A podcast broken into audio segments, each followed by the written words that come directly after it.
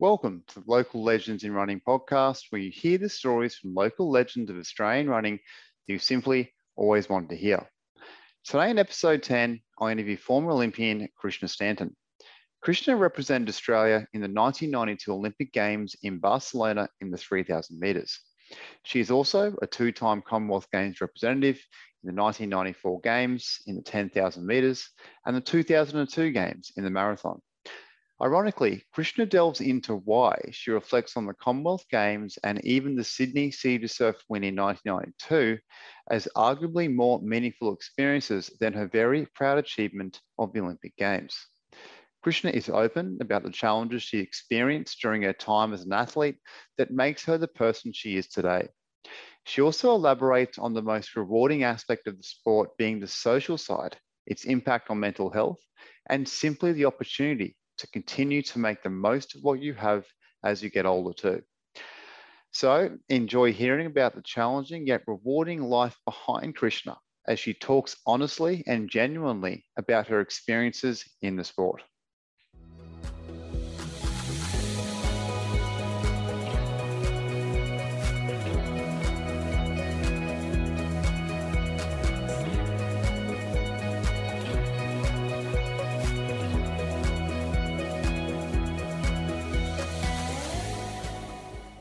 Hi. Hi, Krishna. How are you going? Not too bad. Can you hear me okay, or am I too loud? No, it's perfect. It's perfect.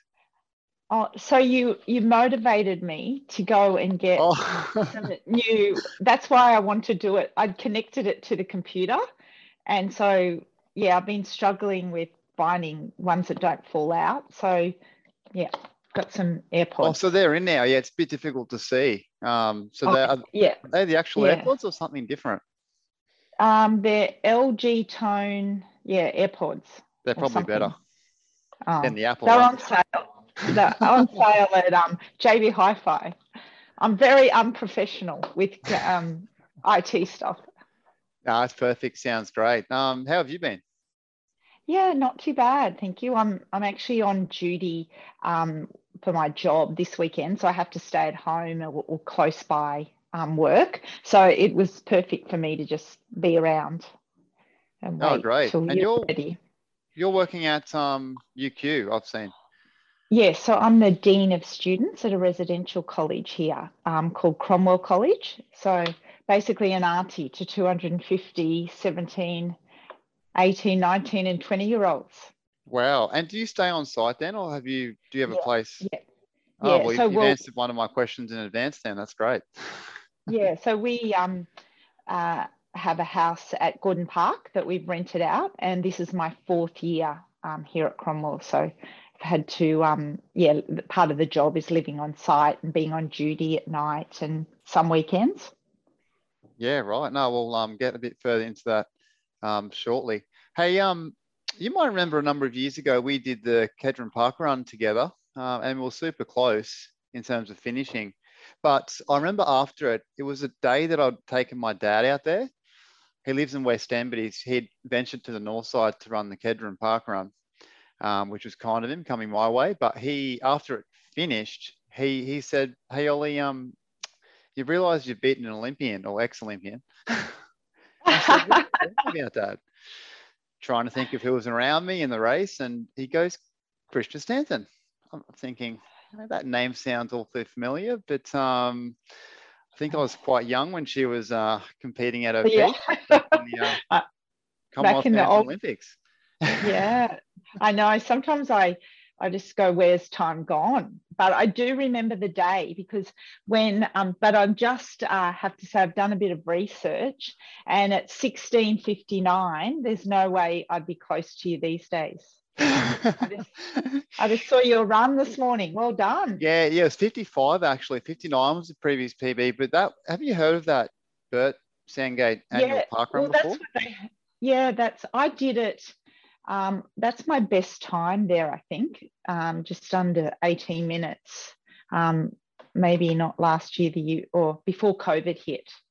My best time as an oldie. And I was going to say, let's remind listeners that your best time you refer to is parkrun started, 10 years ago in Brisbane, 10, 15. So, but yeah, as a retired ex-Olympian, yeah, Sandgate's a quick course, but this event, this must have been the biggest, but they had almost 200 runners underneath 20 minutes for the 5K. Yeah. And I was 69th with a 16:55. So like, I was just so impressed about how much quality we have of runners in Brisbane. Particularly, I knew a number of runners not there. And then there's always people out there that are either naturally fit or just don't go out and do park runs and compete that much. So no, it's healthy. It's exciting, I think. I think there's been a lot learnt about just how to, I guess, nurture young runners these days, because we used to see them really young and then never hear of them in their 20s. But I think distance running in Australia in general is going really well. Yeah, it definitely is. Recreationally, we'll talk later about at the professional level and how that compares to your time back in the day. But yeah, I had that park run memory from that. Maybe have been 4 years ago. I think it was just when I was starting to get a bit more serious, like getting consistent, more serious training on my behalf. And yep. The other connection too was Matt Langmack, the Brisbane State High cross-country coach. Yeah, so I'm lucky to call him one of my running buddies. I was connected, actually there's a lot of connections, because I ran when I started to get back into running about 2016, Pat Carroll connected me with a group. And they called themselves the Lucky Ducks, and they met at a cafe called the Lucky Duck Cafe at Sydney State High. Yeah, yeah. Anyway, Peter Hallahan is friends with your dad, and Peter was the one that got me to sort of run with Matt and another guy, Jed Timms and Dan Galligan. But it took a while for it to actually happen, because they had to have a discussion, they said, to see if I was if they'd give me permission to run with them.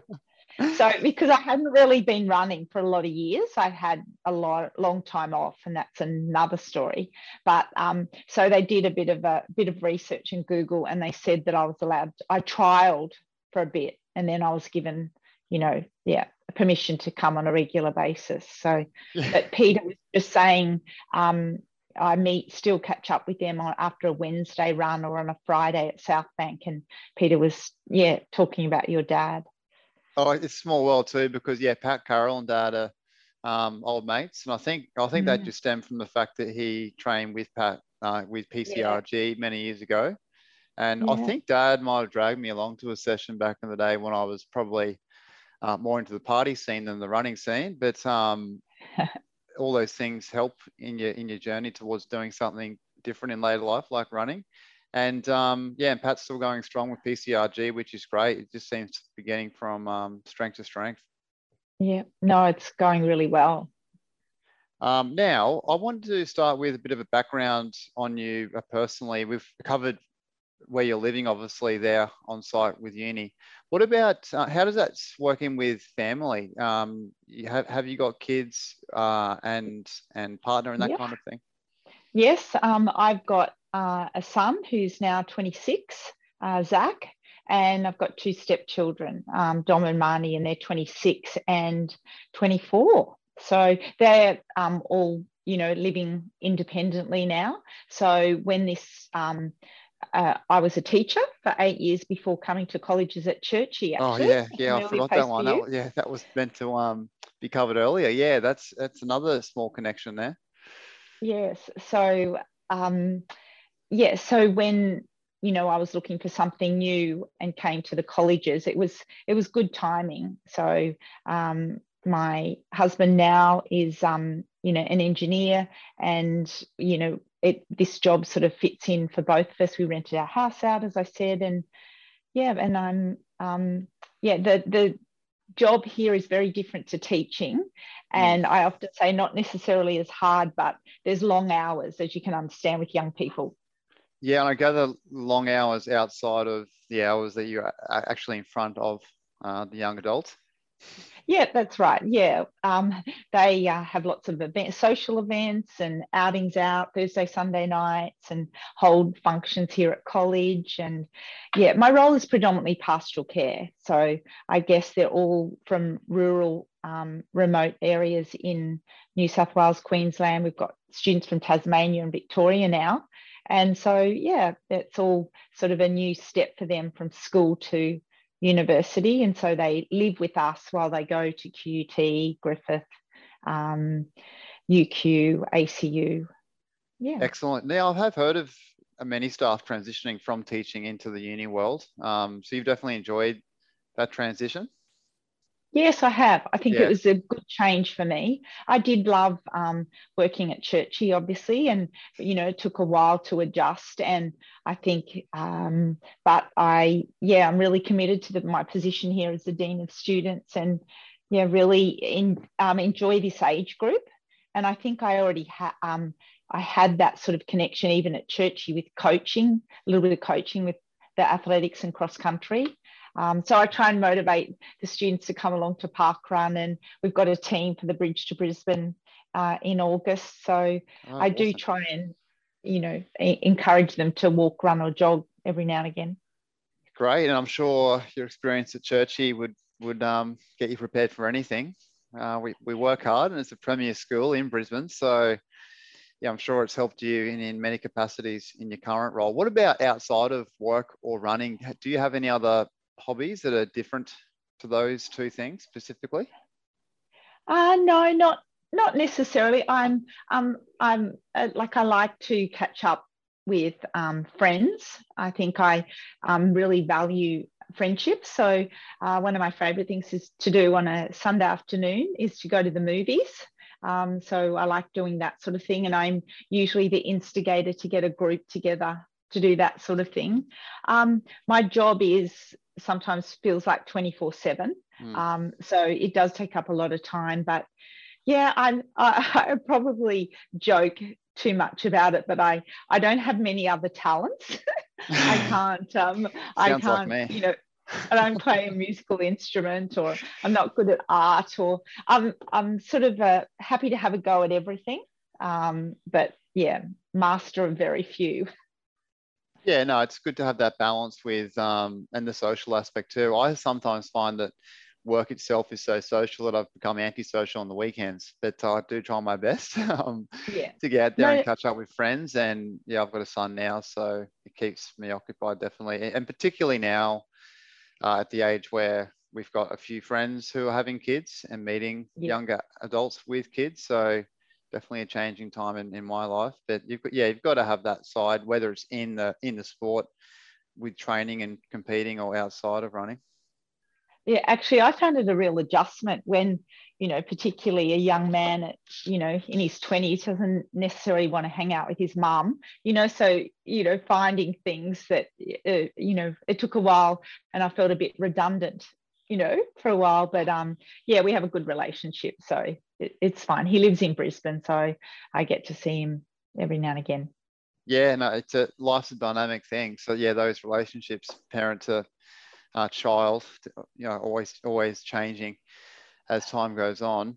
So I'll get to just sort of document your history in the sport, and it's been quite significant. And you know, when you throw the word Olympics in there, that's at the highest level of any sport that's available to compete in the Olympics, and you're the first Olympian on this podcast. I'm really excited to delve into that, and to sort of hear your experience compared to what you know of it now, and the professional scene now versus the 80s and 90s when you were peaking. But yeah, just bear with me and listeners as I read out these achievements, and I'm sure it can be hard to listen to so many achievements at once too, when I know that you're quite modest, but I'm going to try and do this chronologically and just list them out, and then just get you to reflect on briefly before we get into your background as a young child about which race you enjoyed the most, or is your favorite performance out of all of them. So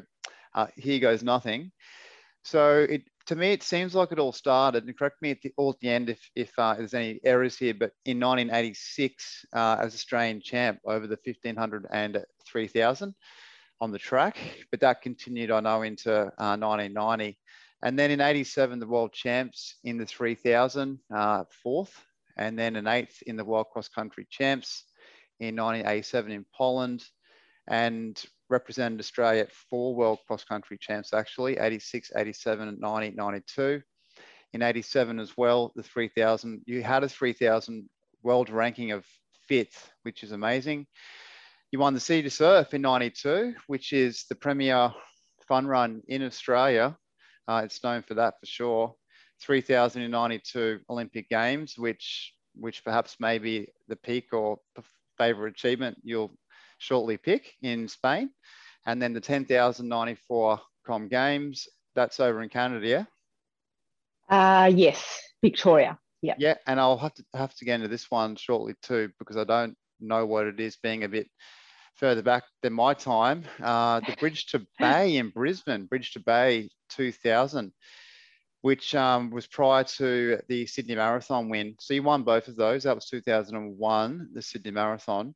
And then if we get quickly to times within those events, 1500, 4:36, and excuse my rounding up as a maths teacher, 3,901, 5,016.09, 10,032.18, 10K on the road, 31:45, 15K, it's a rare event, 15:132, the half mara in Brisbane, 1:14:32, and the marathon, a 2:34:52.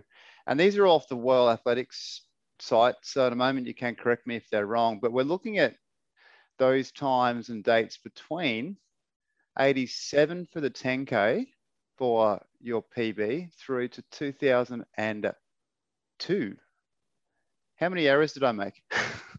I think my 1500, I'm just pulling up I'll just have a look here. And this is how my friends who I run with think that I'm very unprofessional. I sometimes, forget to start my watch or, don't bring it. So my best time for 1500 was 4:14.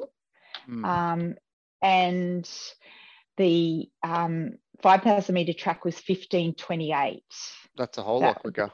Both of them respectively to the distance, yeah.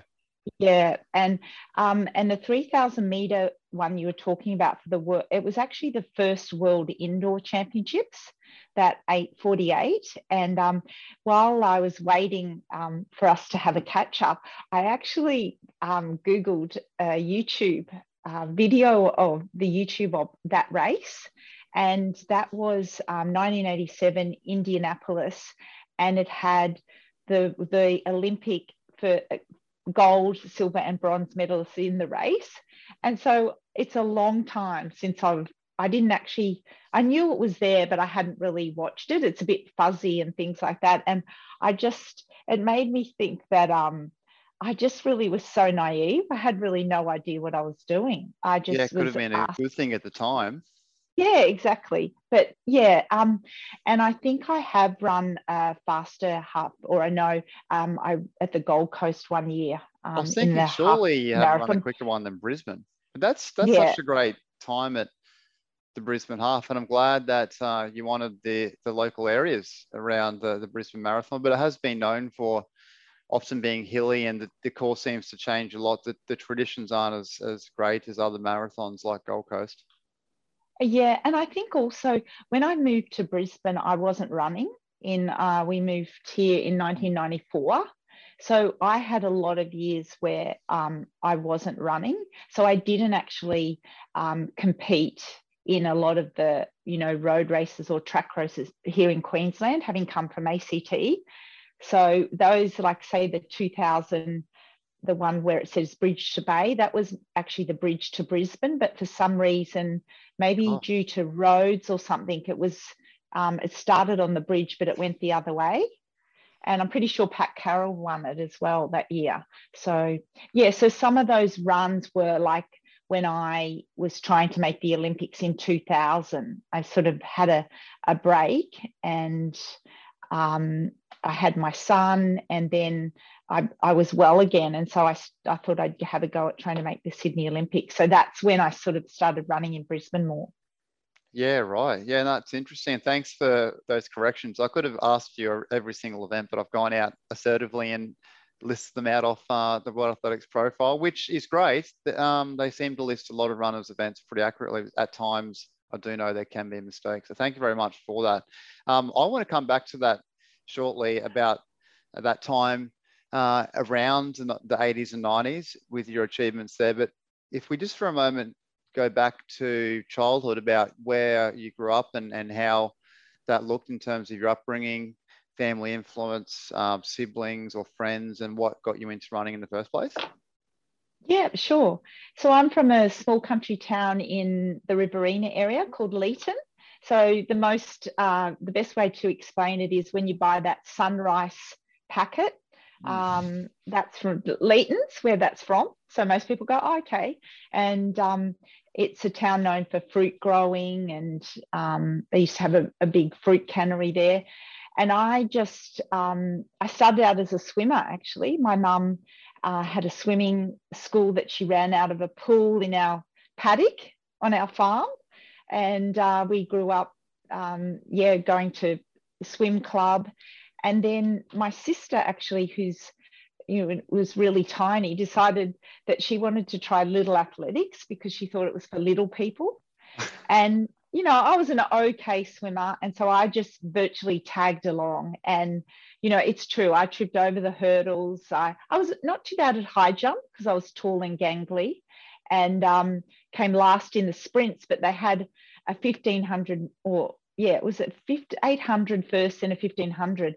And everyone got really tired, and I could just keep on going. So that's virtually at 10 years old. On a little grass bindi track in Leeton, I thought, oh, maybe I could be good at something. And that's where it began. And my parents were really supportive. And so they used to be the marshal or the announcer at athletic carnivals. And I had a great coach who was actually a throws coach. So his philosophy was that you should do everything, and that he wanted me to be running when I was in my 20s, not just when I was, 12, 13, 14, 15. And so my actual first medal at the state championships was the third medal, a bronze medal in the discus. So I had the shoulders, not many people would believe it now, but the shoulders from swimming. And so that's how that the running began there. And my dad used to run with me at first, and then as I got a bit better, he used to ride the bike with me. And I'm talking we would only run, it would be a couple of kilometres, and then we'd stop at the shop, grab the bread and milk, and he'd race me home. And then as I got better, he rode the bike, and then he borrowed a little mini bike and come beside me. And then as I kept improving, he introduced me to a friend of his, Kevin Rowey, who was the local detective, but the coach for the rugby league team, and he was training for the police Olympics. So I started, running with him, and I improved a lot. So and I was about 15 at that time. I love how your father was on the bike, not the opposite. I think of my son getting older, I think hopefully he can keep up with me running and he's on the bike. But were they into running? Did they watch it or enjoy it or compete or recreationally run? No, they didn't actually, but they were very sporty. Mum was obviously a swimmer, and she was an A-grade squash player. And Dad, was really good at tennis and played a bit of football. So they always kept really fit.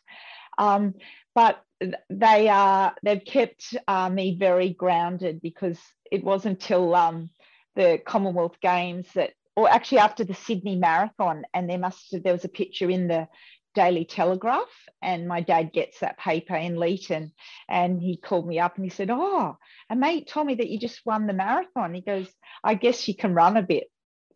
So I come from that sort of background, it just, they were very supportive, but if, you know, I was woken up in the morning to go running and it was sort of up to me. So I was very, you know, self-motivated from a young age to run. Yeah, and this are we talking the 70s here through primary school then? Yeah. I hate to bring up age, but no, I'm quite happy. So I turned 56 in May. Yeah. So yeah. Well, so, there you go. You've made it easy for me now.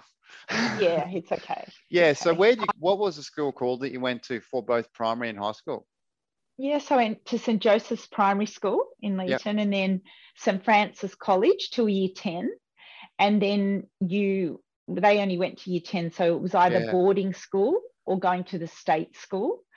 And it was actually a real blessing for me because Mum and Dad gave me the option to go to boarding school in Wagga or Albury, but they said they wouldn't be able to afford to take me or help with fund my running, because at that stage through high school, sometimes every second weekend, Dad predominantly would drive me to Sydney to compete, and that was like an 8-hour trip back then. He picked me up from school on Friday, you know. So anyway, I went to Leeton High School, and it's probably the first time I ever shared anything about my running, because it actually wasn't that cool to be, you know, either good at anything or running back in those days. Yeah, that's what I wanted to get to, because even these days, and I've taught in co-ed schools and all-girls schools, it's still, even for boys too, they can be judged for trying too hard, the old, what do they call it? Yeah, it's a try hard. Try essentially, hard, yeah. And in both girls and boys context. But then also I know girls with body image issues, and the fact that sport is far closer now, the competitive nature of it and participation with girls versus boys. But I assume even back then it would have been vastly different in terms of those particular concepts. Yeah, actually, I love seeing there's a couple of coaches here at UQ, and there's these big groups of young girls, and they look strong and healthy, and they're all running and seem to be supporting each other.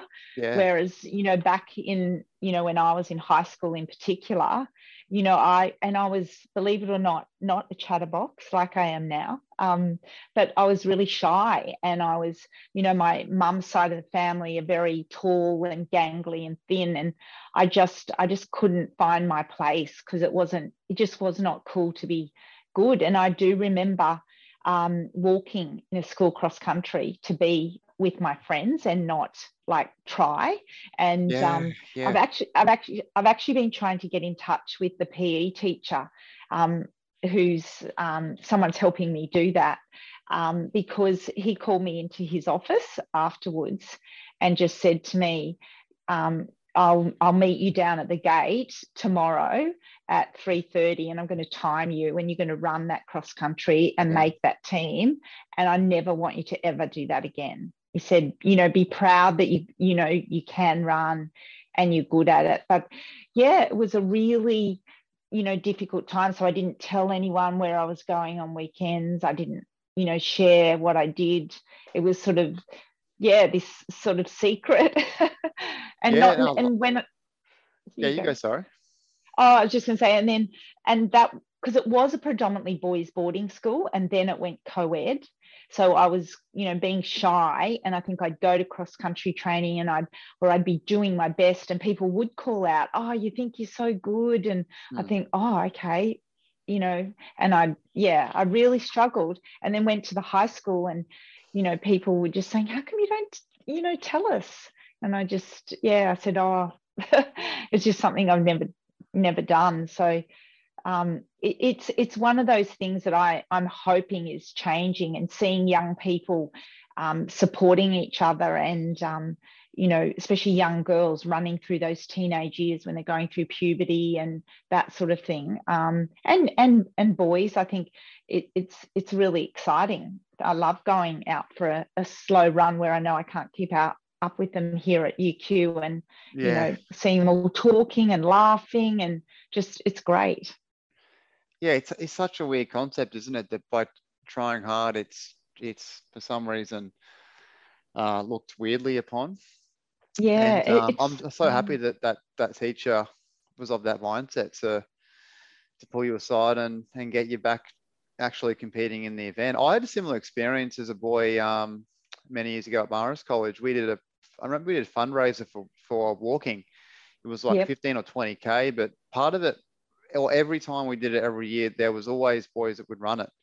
And it was a fundraiser, but the running, like a park runs, concept is that it's essentially not a race. And I know we spoke about it differently earlier this morning, but it wasn't deemed a race, but there'll always be runners doing it. And I'd always get two sides, a side of my friends telling me to run it because I was half reasonable. And then other mates who, as you said, are deemed a sort of cooler group to kind of sort of plod along and walk.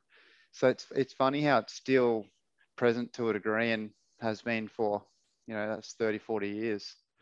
Yeah, it is a shame. And actually there's another connection. So I taught at Marist. My son went to Marist in year 5 and I taught there for about, 5 years. So just doing sort of contracts and supply teaching, and used to coach the cross country. And one of the things that I did love, I guess I was older and didn't really care what anyone thought, but the fact that I could actually run with the boys and keep up. So it helped me get a bit of respect, I think. Oh, definitely. They would have loved that. That's awesome. Yeah, so what about end of high school there? Were there some more significant achievements representatively? And was there any other runners? Like, were you the only runner that was like, as you were saying, almost like the weird runner person? Yeah. Was there another few athletes or not? No, it was there was another lady, Jenny Bourne, and she was the world triathlon, but it's not, orienteering champion. So there was older people. So I used to meet Kevin Rowey in the mornings. He did get me to go to football training one day and run with the guys, but I ran too fast and I think I was scared of them and embarrassed, so they didn't invite me back. So I used to meet him a couple of mornings a week.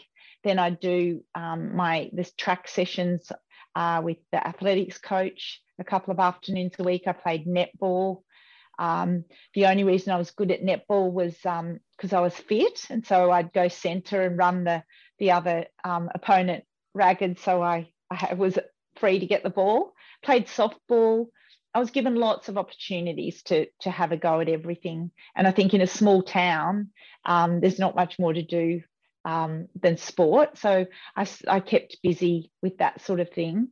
But no, I was a bit of a solo, motivational, purpose. And I used to, just get sessions set for me in the holidays, and I just go down to the grass track and, do it by myself, or Dad would come with me, and he'd make up these fartlek sessions and blow a whistle and make it a bit of fun.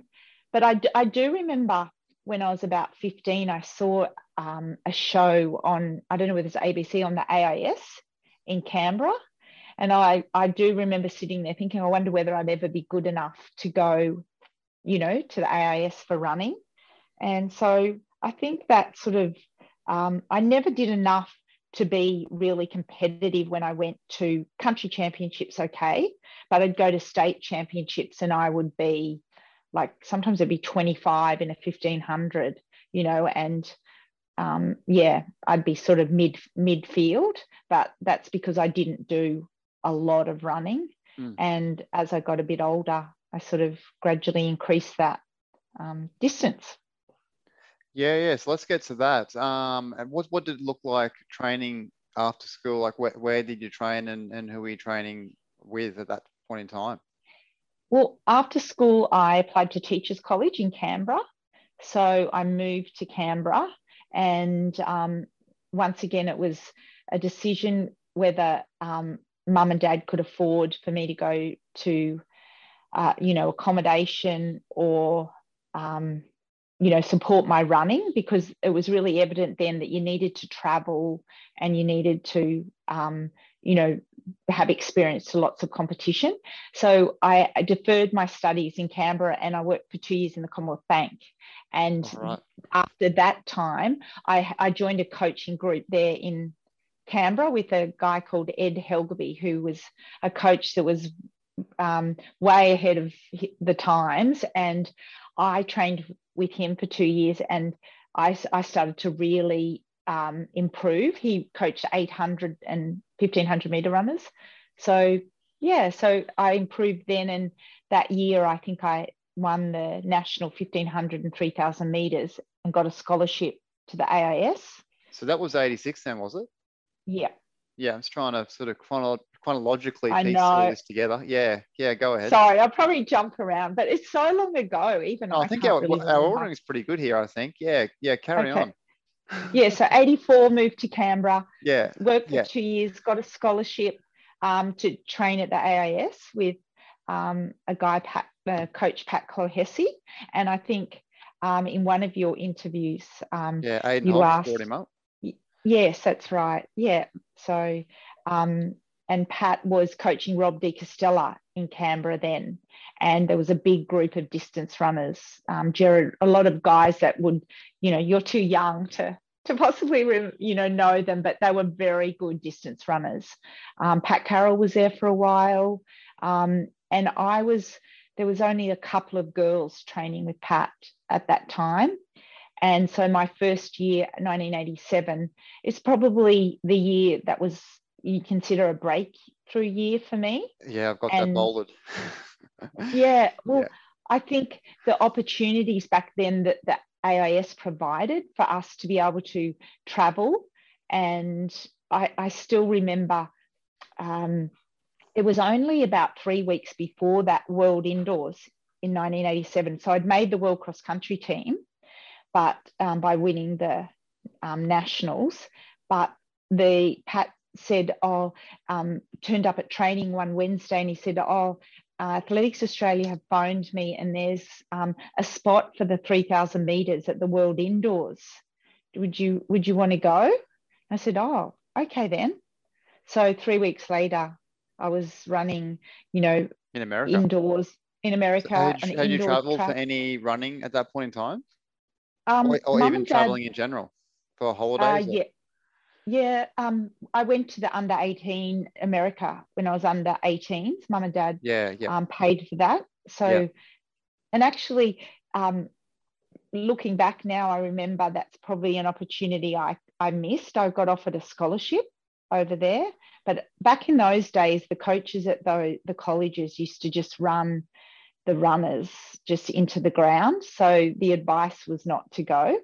Whereas nowadays I look at some of these young girls Jessica Hull, and they're just being nurtured and just Kai Robinson, who I interviewed first on the whole podcast, is absolutely thriving. I think he's third ranked in the 5,000 for Aussie men at the moment. And that was a similar sort of environment, like you're referring to going to college to study and compete as an athlete. But it wasn't I guess the education wasn't there back then, and I was so shy. I probably would have struggled with homesickness. Canberra was a big enough effort at the time, but anyway, I didn't take that opportunity, but that was a great experience for me and I ran really well. But once again, I was the only distance runner that went on that under 18 team. So the World Indoors was just a great experience, but I went into that with just nothing, to no expectations, and to watch the race back now, I just think, I should have gone then. I could have probably got a medal. And a couple of those girls that got first, second and third were banned for drugs in their later years. Oh, right. So had you ever run on an indoor track prior to the... No. So you literally... And was that a 400-metre indoor track? Aren't they notoriously different? Yeah.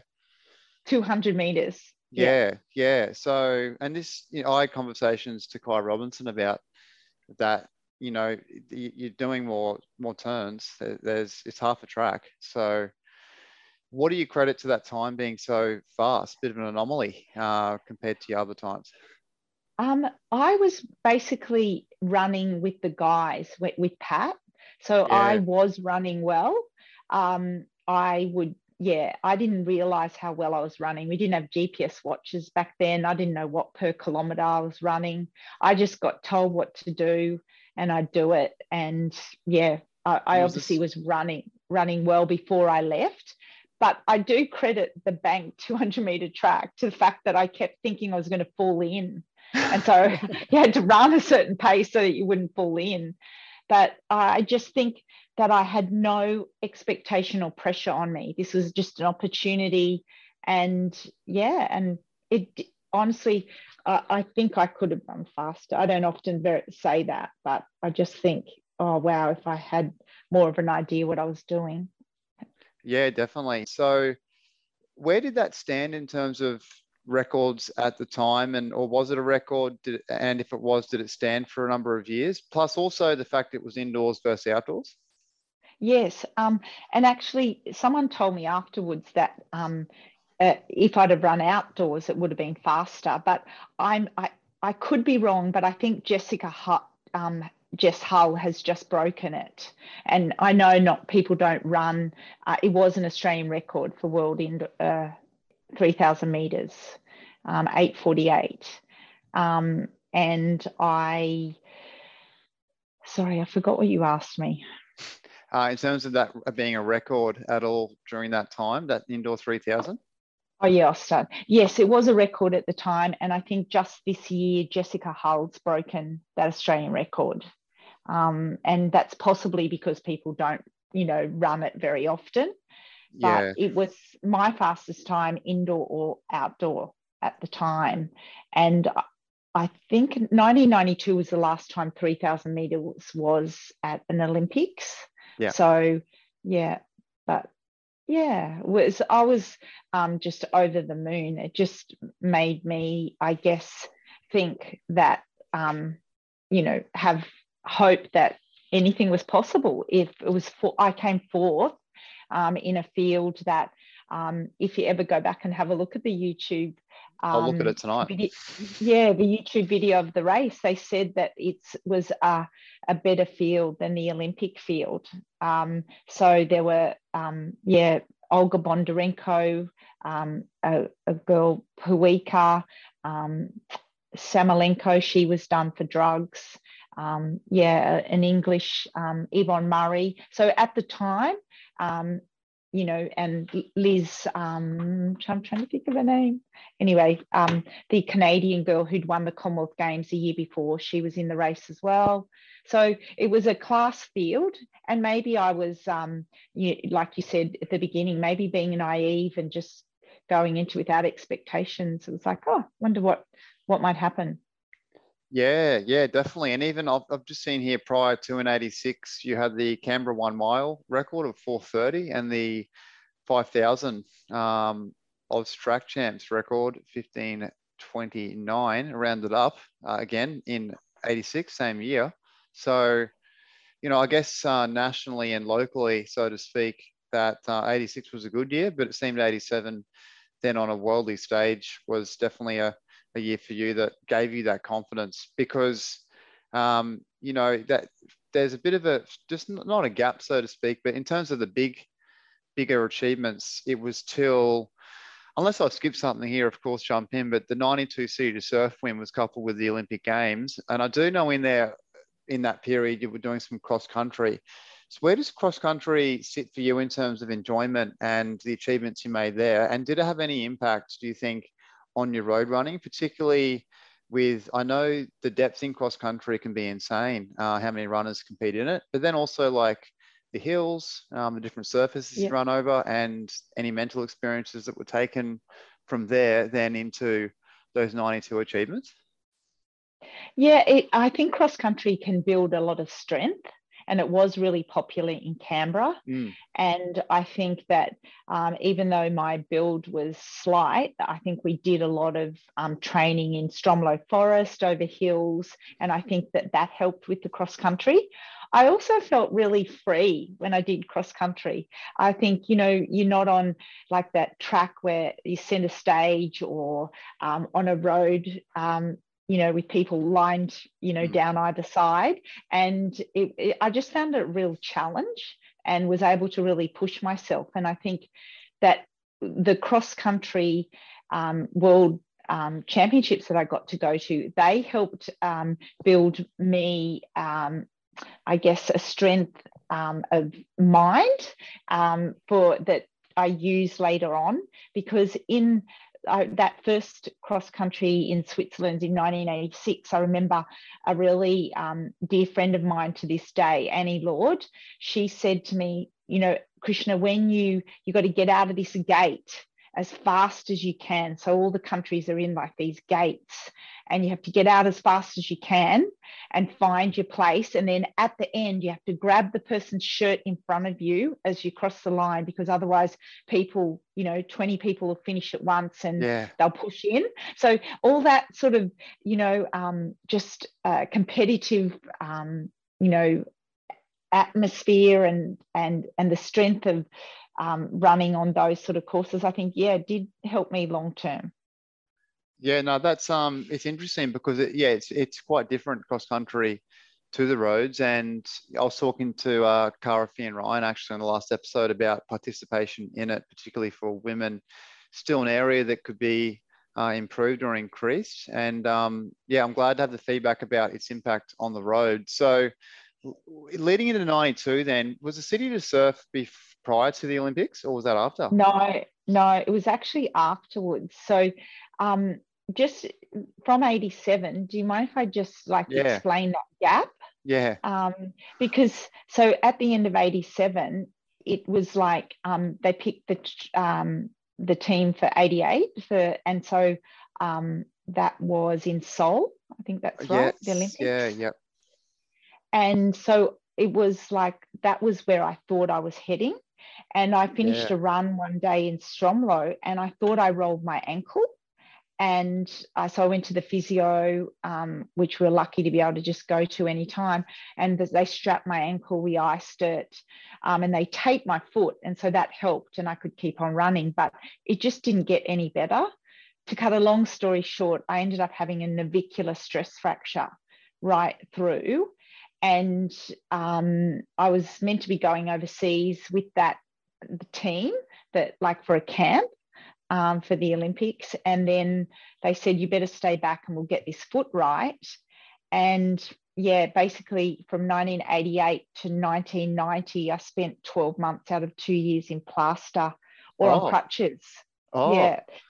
So they did a bone graft into the navicular, and 3 months later, after putting the scan up, they'd put the bone graft in the wrong place.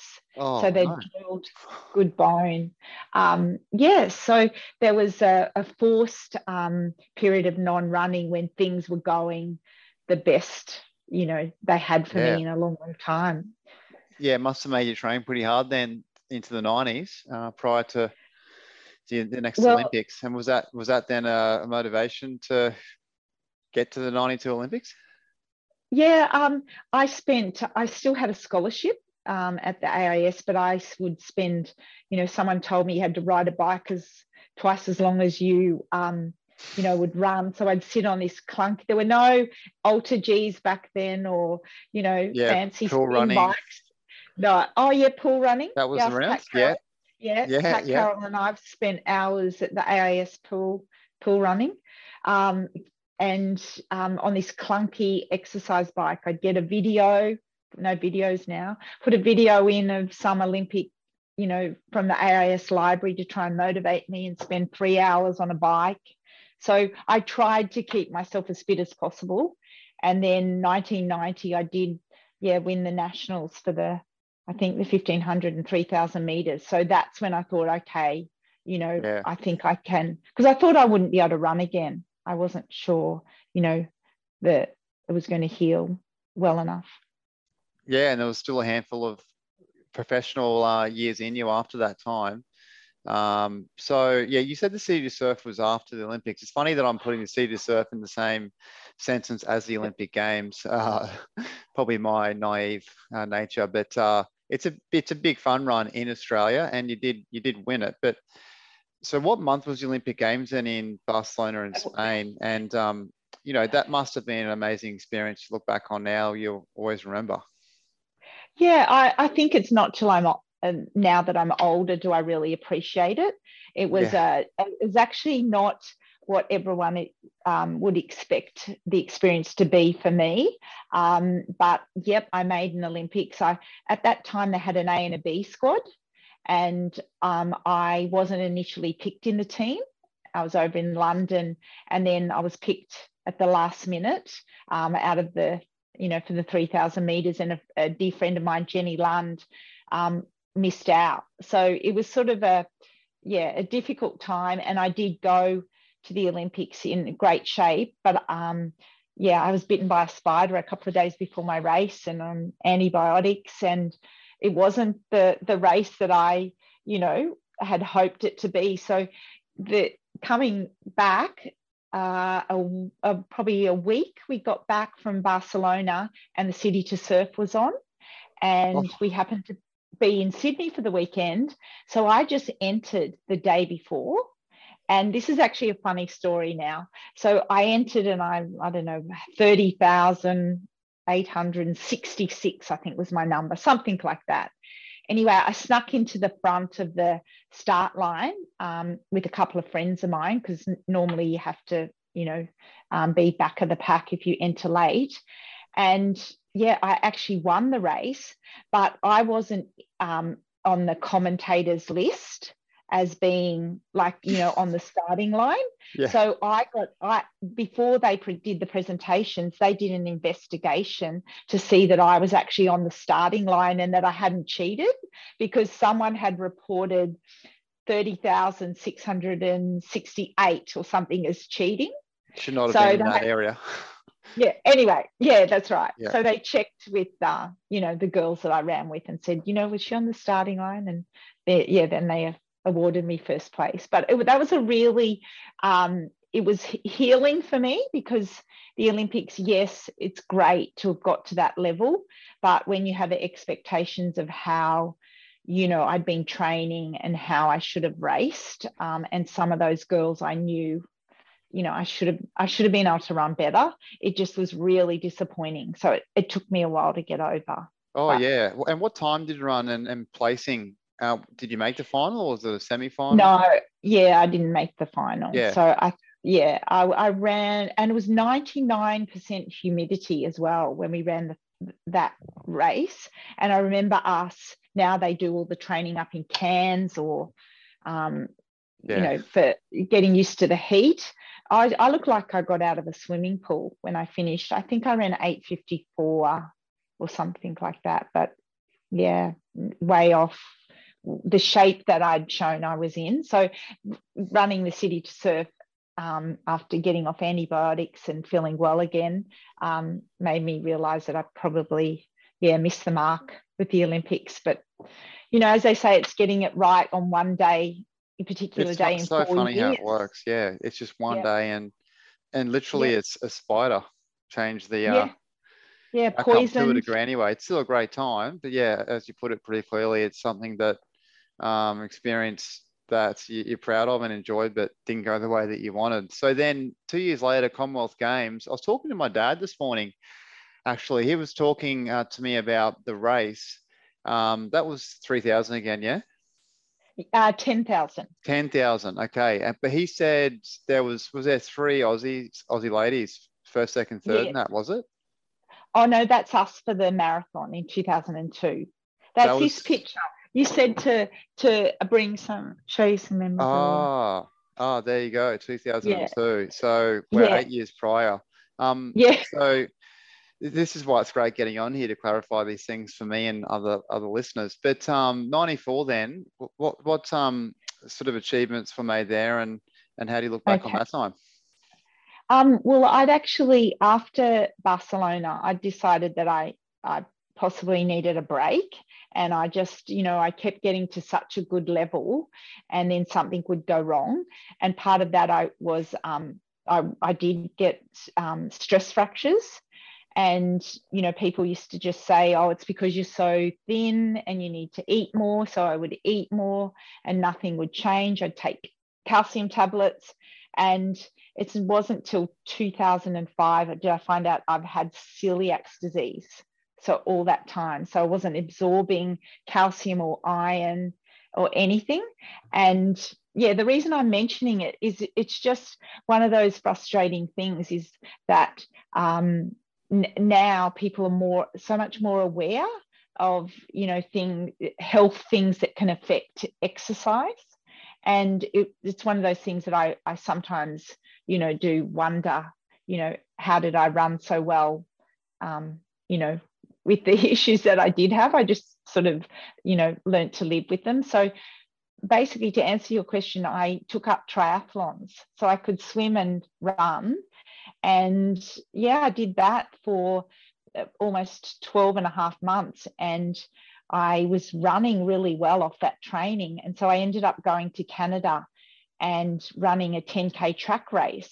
And I ran 32:17 and got picked in the Commonwealth Games team for the 10,000 metres because there was no one had qualified. They said, if you go across and fund yourself and you qualify, well, you know, we'll look at adding you to the team. So that's how that came about. So I basically did not step on the track for 2 years in preparation for that race.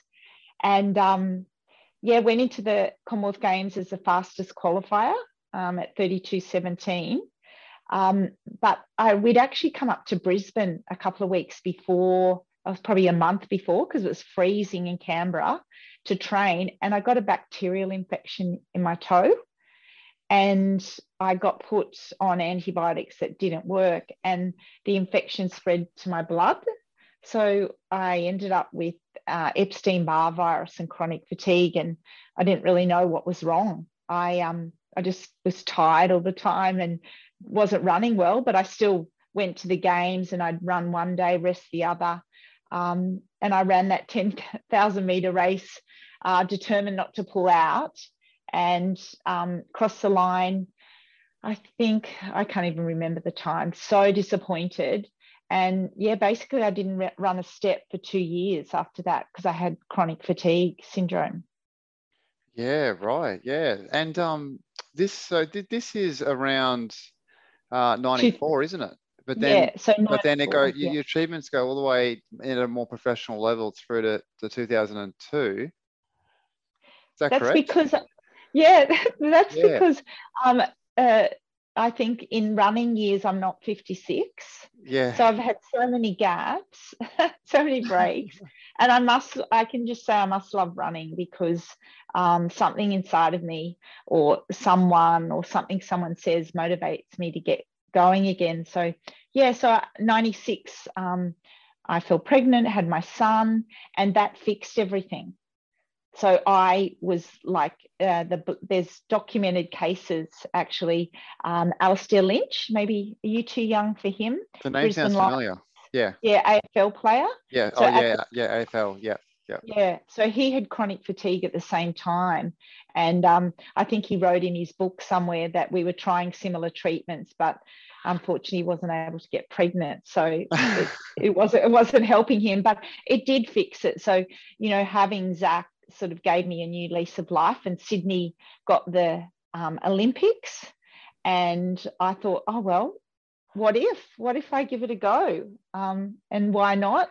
And so I trained really hard, and I came third at the trials. You had to run 32:30, and I ran 32:44, and I didn't get picked. And so I went, okay, that's it. It's time to go. I gave it, a good shot. So, you know, with that training, I had a little boy. I was trying to do a lot of cross training so I didn't get injured. Still hadn't been diagnosed as a celiac. And so after that, the trials and not getting picked, and I decided, I was going to hang up my running shoes. But a really dear friend of mine, that I went to the AIS with as first ran against her when we were probably 12, Kerith Duncanson. She tripped me up in that race, and we're still friends to this day. But she said to me, look, every distance runner should run a marathon before they retire. And this is funny because people in Brisbane think I'm a marathon runner, but I'm actually you know, haven't really come from that background. And she said, why don't we do the Sydney Marathon in 2001 over the Olympic course? It was like a follow the blue line and finish at Olympic Park. And everyone, or a lot of people said I wouldn't be able to do it because I'd get injured. Anyway, yeah, ran that race. We trained together but afar, ran 2:38 without a watch and just ran because I loved it. And I crossed the line, and I remember a guy named Mike Hurst who'd followed my running said, oh, you've qualified for the Commonwealth Games. I said, oh, they won't pick me, I'm too old. But at the time, Kara McCann had qualified, Jackie Gallagher. Yeah, these are the names my dad threw me this morning. Yeah, go ahead. Yeah. So the three of us had all qualified, and a couple of young people, and the three of us got picked. So Karen and I first ran together when we were 12 years old. Jackie and I had competed Queensland, New South Wales teams since we were 15. And here were the three of us being picked to run the marathon at the Commonwealth Games. So it was a bit of a unbelievable, I guess, journey, because it wasn't what I was expecting or wanting to get out of it. Yeah, but it shows too that, you know, that half marathon and marathon distance is always an option and hope for the older runners, because it's just over time you can build that consistency, both physically, mentally, and all those things. And to be able to do it for so long and achieve it at one of, you know, the greatest heights of the Commonwealth Games must have been great, a note to go out on, and including that Brisbane half marathon of 1:14 too. Yeah, I think that you're right. I think there's a lot of running in my legs.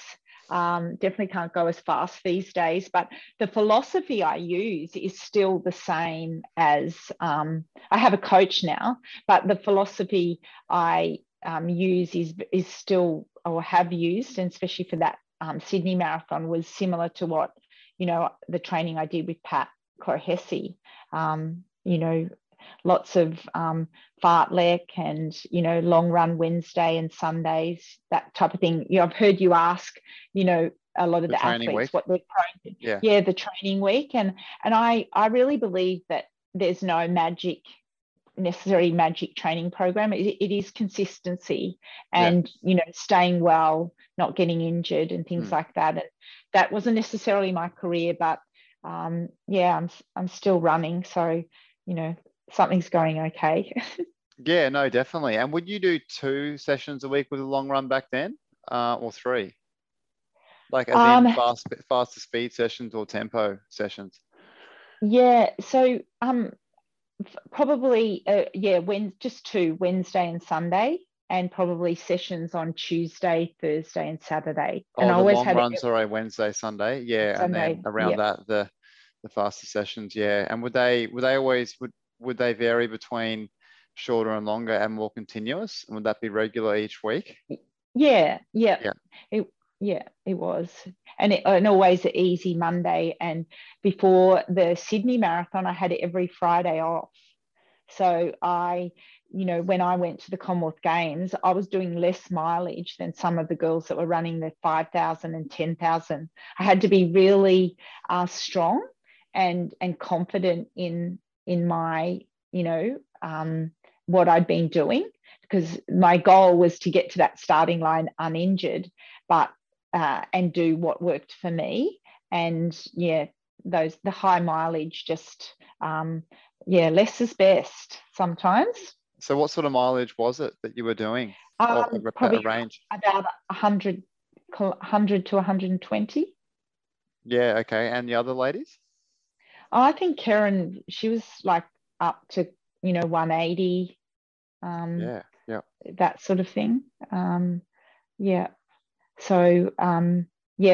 when we went to the Commonwealth Games, I really, this is only my second ever marathon, so I just copied everything she did. She made up my drink bottles, when she went for a run, I went for a run. Yeah. I was very naive. Second marathon and it's the Commonwealth Games. And you, did you run a few hills then too? Do you continue the hill running late in your career? Yeah, I think it's a secret that is builds strength that when you don't realise or when you don't go to the gym a lot. I think hills are really good as part of training. So, and that was something in Canberra that always all the running was over hills, and I think that's probably where my strength came from. Yeah, yeah. And do you think like these days now that the more elite athletes in the marathon and half marathon and maybe not doing enough hills, as in that men's marathon record hasn't been broken for a long time, has it? No, it hasn't. You'll have to ask the experts of that, Steve Monaghetti and Rob. But I think he talks about that, Steve Monaghetti, about the amount of hills that he did anyway. But then that's also, like you were mentioning, not knowing as much about the details of how far or fast you're always running. I listened to him on some podcast about him talking about he'd found out at a later date that, again, like I'm saying, that with the distance or pace that it was less, but mentally, obviously he assumed a certain distance and pace in his head. And I think there must be something about that that's a good thing. Like I was mentioning this morning about the Sandgate Park Run. I didn't look at my watch once in the whole run, and mentally for me it's quite a bad thing if it's too quick or too slow. It's not a benefit. So as technology increases, there must have been some benefits of that. One thing that maybe isn't, which was my next question, was footwear. What shoes were you wearing back then, and what do you wear now? So for a while, I was sponsored by. At first Puma when I was running early on, and then Nike, and then at the Commonwealth Games I was sponsored by Fila. So to tell you the truth, that was like I was a poor student. You know, I don't necessarily, I wouldn't necessarily choose those shoes now. And now I run in ASICs. And what ASICs are they? Nimbus or Cumulus with my orthotic, so a neutral shoe. And more trainer. Yeah. And I've got, so, and I think that they've been good for me. And I have like high arches, so I've just got a bit of arch support in that. And I've just bought my, I've got a few goals coming up. Hence having a coach for a while. So I've just bought my first pair of Meta Sky racing flats. ASICs, aren't they? Yes. They have a Meta range, don't they? Yeah. So Jess Trengrove raced in them at Launceston. So I thought, well, if they're good for her, surely they can be. Oh, as in the race just gone? Yes. Yeah. I should see how many Nikes were out there this morning. On the start line of the Burt Park Run, they're just an absolute hit. Yeah, I wear this Saucony Endorphin Speed. It's a great range in Endorphin, but the Nike has absolutely taken over, and we've seen results and seen the footwear on elite athletes in many races in the last few years. And geez, they've made some improvements to times for sure. Well. Well, I was just thinking what my earlier today, my first pair of running shoes were. I don't even know whether they have them anymore, but they were these K2 26s, and they're these big chunky shoes that my dad thought would be good because had these skinny legs and they'd be really cushiony. Have you heard of those? No. Don't worry, for the old people listening, they'll know what I mean. It's funny you say that because the shoes were quite minimalist, even. 7 years ago ish, that before the thicker super shoes, it was always a racing flat, and now it's giving a chance both within the race to improve performance, but then also I think even a bigger thing is recovery. That's what I've noticed. I did a half marathon workout on the weekend, running 15k over 20k run at my goal pace in these Sauconys, and I was fine 2 days later. I'd almost run a hard half marathon. It must is. Been different I think back in the day. Yeah, but no, we didn't know any different. So I think that's it. It's just, and you know, just through some of the questions you've asked, you know, that we just didn't have Google, or, you know, we had books we could get out of the library, but we couldn't, you know, Google what was happening over in America, or, you know, races or training techniques, training methods. You just, it was just very simple. You know, and I guess I came from a small country town, moved to Canberra, you know, that sort of thing. But nowadays, the young people have so much access to, whether it's the shoes and equipment, you know, even clothing. I don't know how we ran in Canberra at -1 degrees with no, I don't know, tights or thermals or that sort of thing. So we were bred tough. Oh, yeah. But do you think that with the shoes, though, it can be a good thing these days to experience wearing flutter shoes or no shoes, barefoot grass running, for example? Because surely the actual strength, I kind of treat it like a Band-Aid almost, the thicker shoes and super shoes, to where we may have a lack of strength now, especially in the lower limb areas as a runner, compared to those days running in more minimalist shoes. Well, I remember I was of the era of Zola Bud and, you know, Mary Decker, Mary Slaney, yeah. And Zola was a barefoot runner. And there were a couple of girls trying to copy that, but they used to just end up with, you know, a lot more problems. So I think I won't risk practicing in bare feet. But I do agree, just even that, you know, balance and things, but maybe cross country back then with, you know, minimalist shoes was a good way for us to strengthen ankles and all that sort of thing. Yeah. I'm too clumsy these days, though, for cross country, I think. Yeah, different ball game. Yeah. And how about, like, in terms of motivation too for training, and any kind of mantras or sayings that you'd have day to day, week to week, or within races that you learned from somebody or made up yourself that were of benefit to you? My motivation, every now and again, I've lost my mojo, I say, but my motivation now is a lot from other people. There's, you know, some really amazing people that I've met in the Brisbane running community who are not necessarily elite runners, but they are just, like, I just have never met a distance runner that I haven't liked, or is just not just a great person. I just think people, it attracts like-minded people. And, you know, during COVID, I had a period where I wasn't doing much running, and a friend, a now friend, Andre Whiteman, who's the president of Brisbane Roadrunners Club, he asked me, would I help him do a PB for 5K? And I think he thought I was fitter than I was, because he kept seeing me running around the uni and things like that. And so I said, oh yeah, okay. And then I thought, oh my gosh, I can't just wing this. And that was he wanted to break 22 minutes. And so I, honestly, my first attempt with him, I was struggling. And so that's what got me motivated again to get fit. And once I get a little bit fit, then I go, okay, I'll set myself a goal.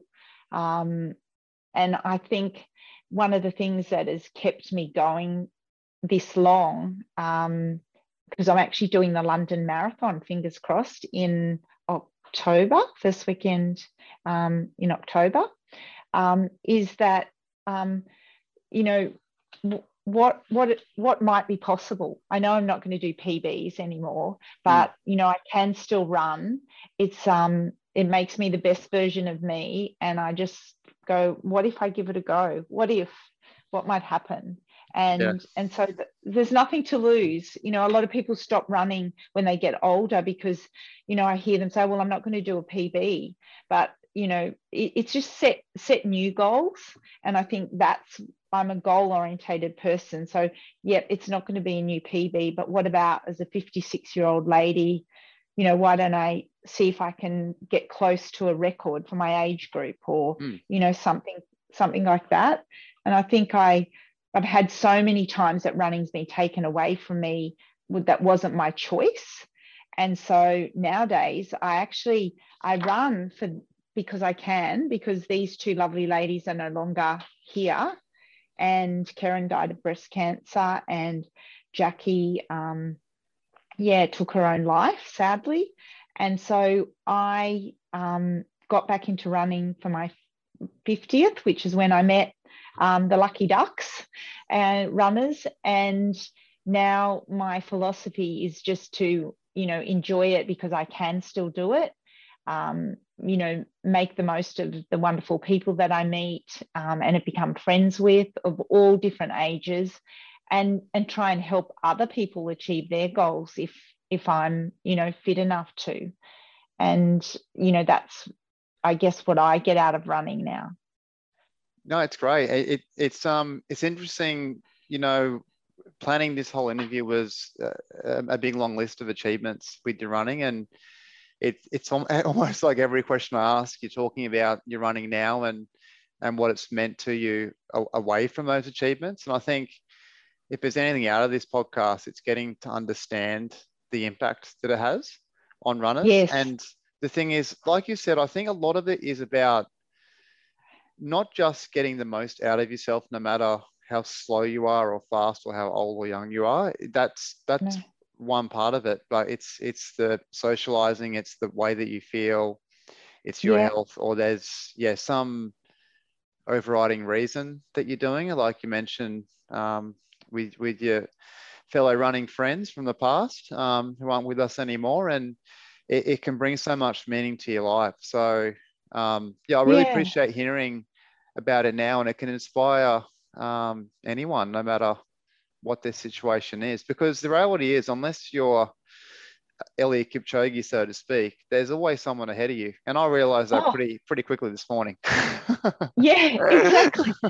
And I think if you can, I think if you can run for the right reasons, like, sometimes when I was younger, it was like, I had to prove that I wasn't going to get injured or I could do it.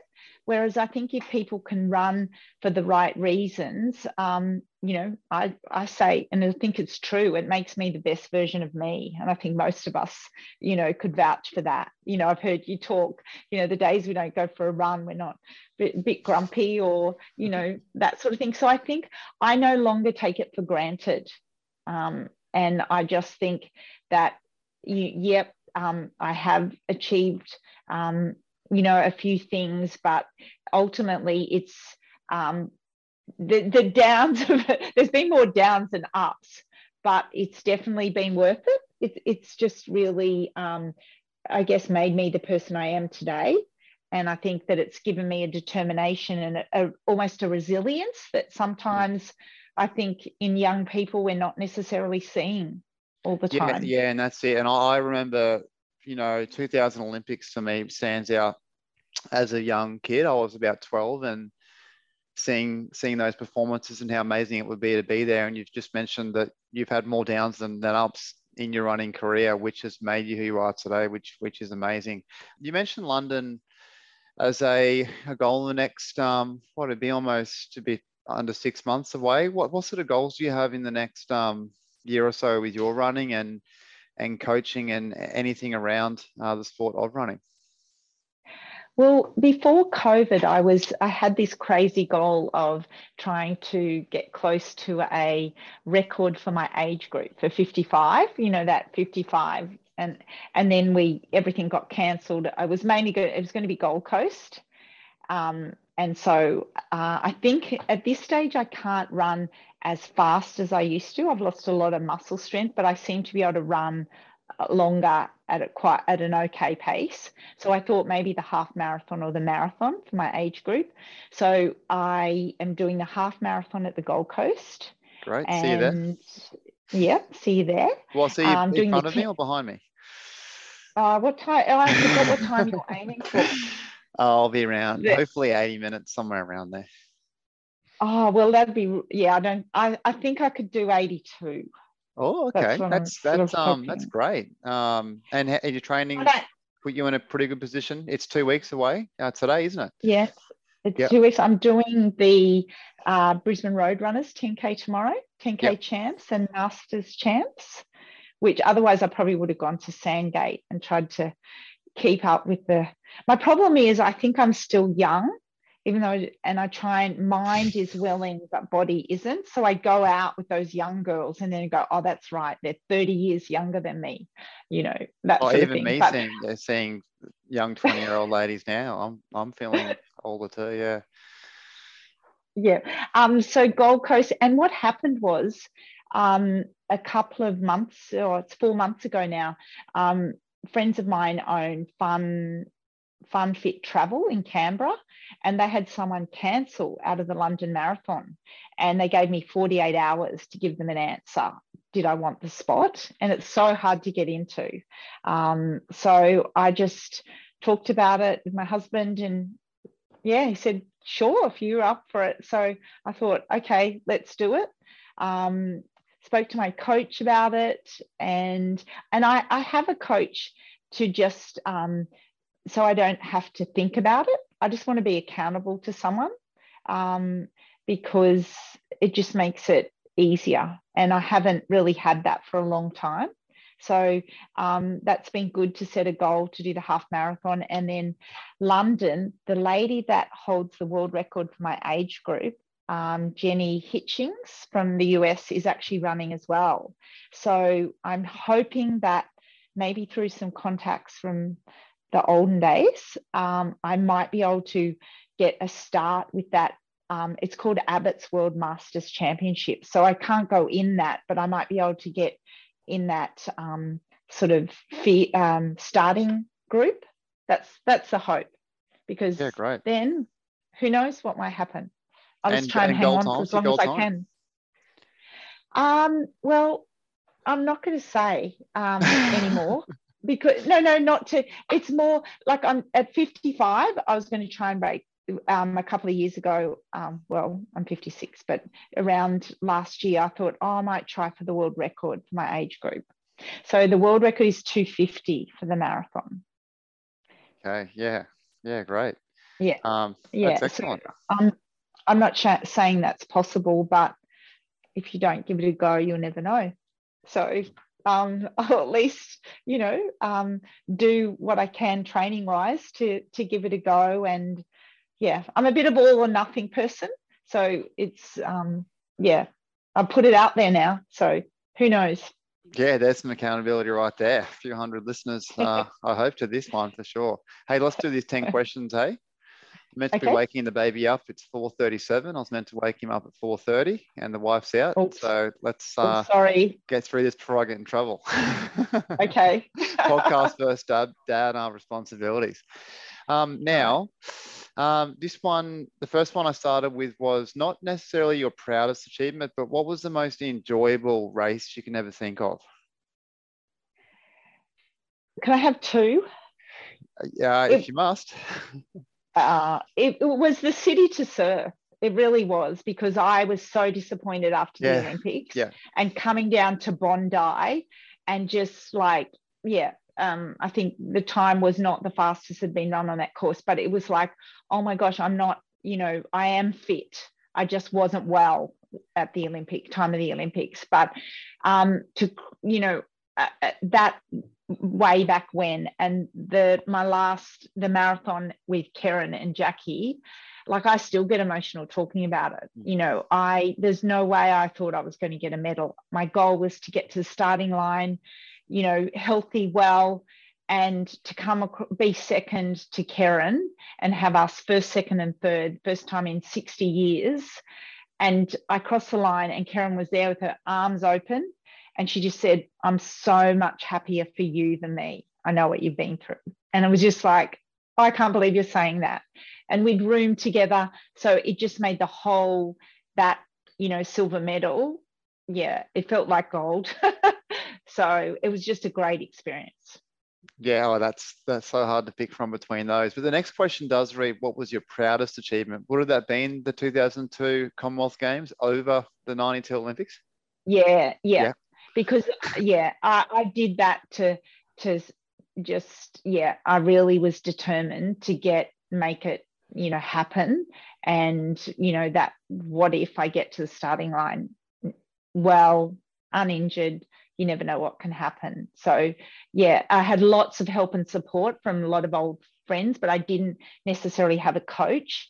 My friend and I, Kerith and I, talked about what training I had, you know, runners that I'd become friends with, you know, that helped me, you know, with what I should and shouldn't do. But yeah, that was the proudest moment. Excellent. Hey, I'll remind you quite harshly about my word limit to these questions. Oh, yes. Yeah, so now you become a chatterbox. Okay. And I was a mum as well. Yeah, that's right. That's right. The next questions probably won't give you much leeway. In a few words, what did you enjoy most about your running as a professional athlete? But what about now? How would you define your enjoyment then versus now in a few words? Very similar. I've made friends for life from back then and now. In different stages, different ages. I'll stop now. If you could pick one person, again, this can be hard too, but only one, most influential for you as a runner, whether it be family, friend, another runner or coach. Gee, that's a hard one. I will have to say someone who's been a mentor all my life, and that's Pat Carroll. Excellent. Yeah. Well done. Why should people take up running in any capacity? Because you can actually do it and it can make a difference to your life. Great. Favorite place to run in the world? Doesn't have to be Australia. I don't think you can go past Stromlo Forest in Canberra. Yeah. Yeah, I thought it might have been on the list, but number one. Biggest running rival. We haven't brought up Benita Willis and her connection to you, and that would be probably another conversation another day. Was she at all a running rival, or was she? She's too young. Yeah. No, we are friends. We are friends, and we keep in touch, you know, on social media. But yeah, she's amazing. But no, I was someone who probably maybe met her as a mentor every now and again. Yeah. But my main rival back in the day was a girl called Jackie Perkins from Melbourne, and Donna Gouldson, who was a girl from Western Australia. So we used to tag team first, second and third a lot. Great. Current advice that you'd have right now for a younger Krishna? Just don't take it all too seriously. I think, you know, and if you've got a niggle, stop, take a week off. Don't kill yourself doing 3 hours on the exercise bike. Rest, recover, and less is best. Yeah, great advice. We all need that. More is not necessarily better. And if you train hard, absorb it, and can be consistent, the results will come. Yeah, great. And last question, how pleased are you with running as a sport in the country right now, both recreationally and at the elite level? I think it's getting better all the time. I think COVID's been good for running. I think the fun run scene. I did a long run opposite the way of the Brisbane Marathon a couple of weekends ago, and it just, I don't know, the 2 hours just went by like that. People smiling, all shapes, sizes, ages. I just think, you know, the endorphins that people can get from running and the mental health benefits are just understated. Yeah, totally. Yeah, no, that's it's interesting to bring that up. I think recreationally, as every year goes past, I'm seeing it bigger, both from a individual point of view out there with runners, and then, you know, all the groups that I know out there in Brisbane anyway seem to be getting bigger and bigger, and also in the younger ages. I think it's becoming a bit cooler to be running. Yes. And I'm sure you would have wished for that 30, 40 years ago. Exactly. Yes, it is a lot cooler. the gear helps these days. They all look pretty cool. Yeah, the shoes. You can start from the bottom up. You can name it. Yeah, it all looking pretty smink these days. I definitely was a daggy runner in the dirt roads of Leeton, that's for sure. Yeah, it doesn't matter with your times that we've listed this afternoon. But yeah, thank you so much for jumping on here. And like I said, first Olympian and one of the older guests. I'm not going to make that official if you are the oldest. I'll let the listeners work that out. And we can only take on the advice both professionally and from a recreational point of view. So yeah, I'm sure there's going to be lots of listeners dialing into this one and learning a lot from you, Krishna. So thank you very much. No, I just want to thank you. I think having something like Brisbane is like a big country town. And I just think, you know, when I first listened to you, the podcast, I just thought, oh, it just seems like you are sitting down having a chat with someone. It was just so real. And I just think, yeah, it's a niche market. So everyone spread the word. I'll be sharing I won't tell them to listen to mine, but I'll share the podcast. Yeah, everyone come listen to me. No, you got to do that because normally they it's funny, they often listen to things through headphones longer than they would in person at times. So I normally recommend to do it as you're cleaning or on a commute, chuck the headphones in or AirPods, and that's what I do back from work. Normally not myself. But, okay, well, I'll test my son out on it, see if he listens to it. Yeah, I do that with the wife. Hey, listen to this. Let me know what I should be cropping off. And I've definitely had a few ideas from her. And she would say, and she talked too long. Get her off. You need to have the baby. Well, it's 4:46 now, 16 minutes past, but we could keep going forever, but we'll cut it there and be in touch. Yeah, I'll probably see you then, hopefully, if the crowds, I assume they're going to be huge, but if they're small enough to suffice us to pass each other in the half or out in the course. Yeah. It's an out and back, so often you pass runners, which can be a good thing or a tough thing to keep saying hi. No, I won't be doing that. Yeah. All right. Thanks, Krishna. Have a great night. Okay. Thanks very much, Ollie. Bye. Catch ya. See ya.